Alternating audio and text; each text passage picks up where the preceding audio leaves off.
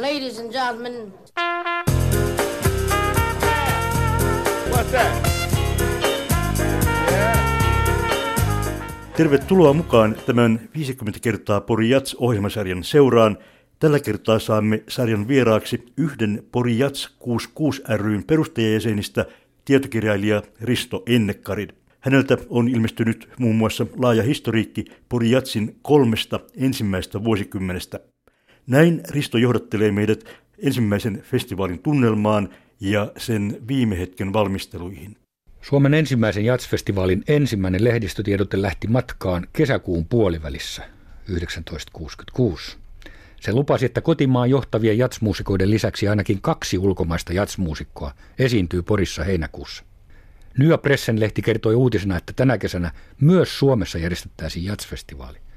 Suomalaisten jatsfestivaalien äiti oli syntymässä.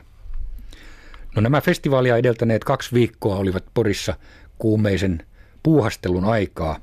Me perustajajäsenet järjestelimme lupia viranomaisilta ja pieniä rahalainoja paikallisista pankeista. Järjestelytoimikunnan jäsen Kari Sarpila pani vakuudeksi tuolloin likoon perheensä maineikkaan leipomon viimeistä pullapeltiä myöten. Tämä festivaali järjestettiin rukouslauantaina, koska rukouslauantai oli ainoa, ainoa niistä neljästä vuotuisesta päivästä, jolloin suomalaisilla – jatsmuusikoilla oli vapaa päivä. Rukouslauantainahan ei saanut järjestää tanssitilaisuuksia, ja koska jatsmuusikot tuolloin elättivät itsensä tanssimuusikoina, niin tämä oli luonnollista, että me tähtäsimme sellaiseen päivään, jolloin he ehtivät Helsingistä tänne. No tämä keskellä kaupunkia sijaitseva kirjuriluoto oli, oli todella unohtunut.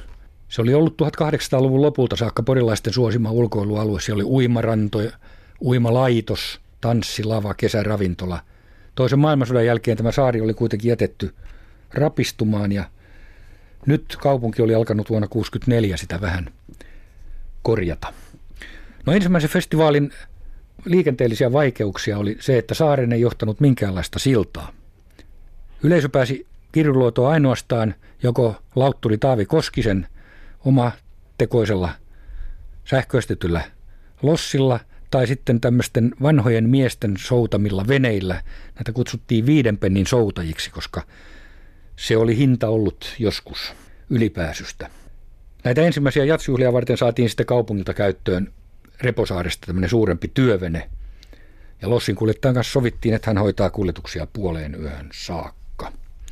Tällainen liikkeelle lähtö se sitten oli. Lava oli rakennettu. Se on hyvin lähellä sitä kohtaa, missä nyt on Ponttonisillan pää. Siinä on semmoinen kioski itse asiassa lähes sen, sen vieressä.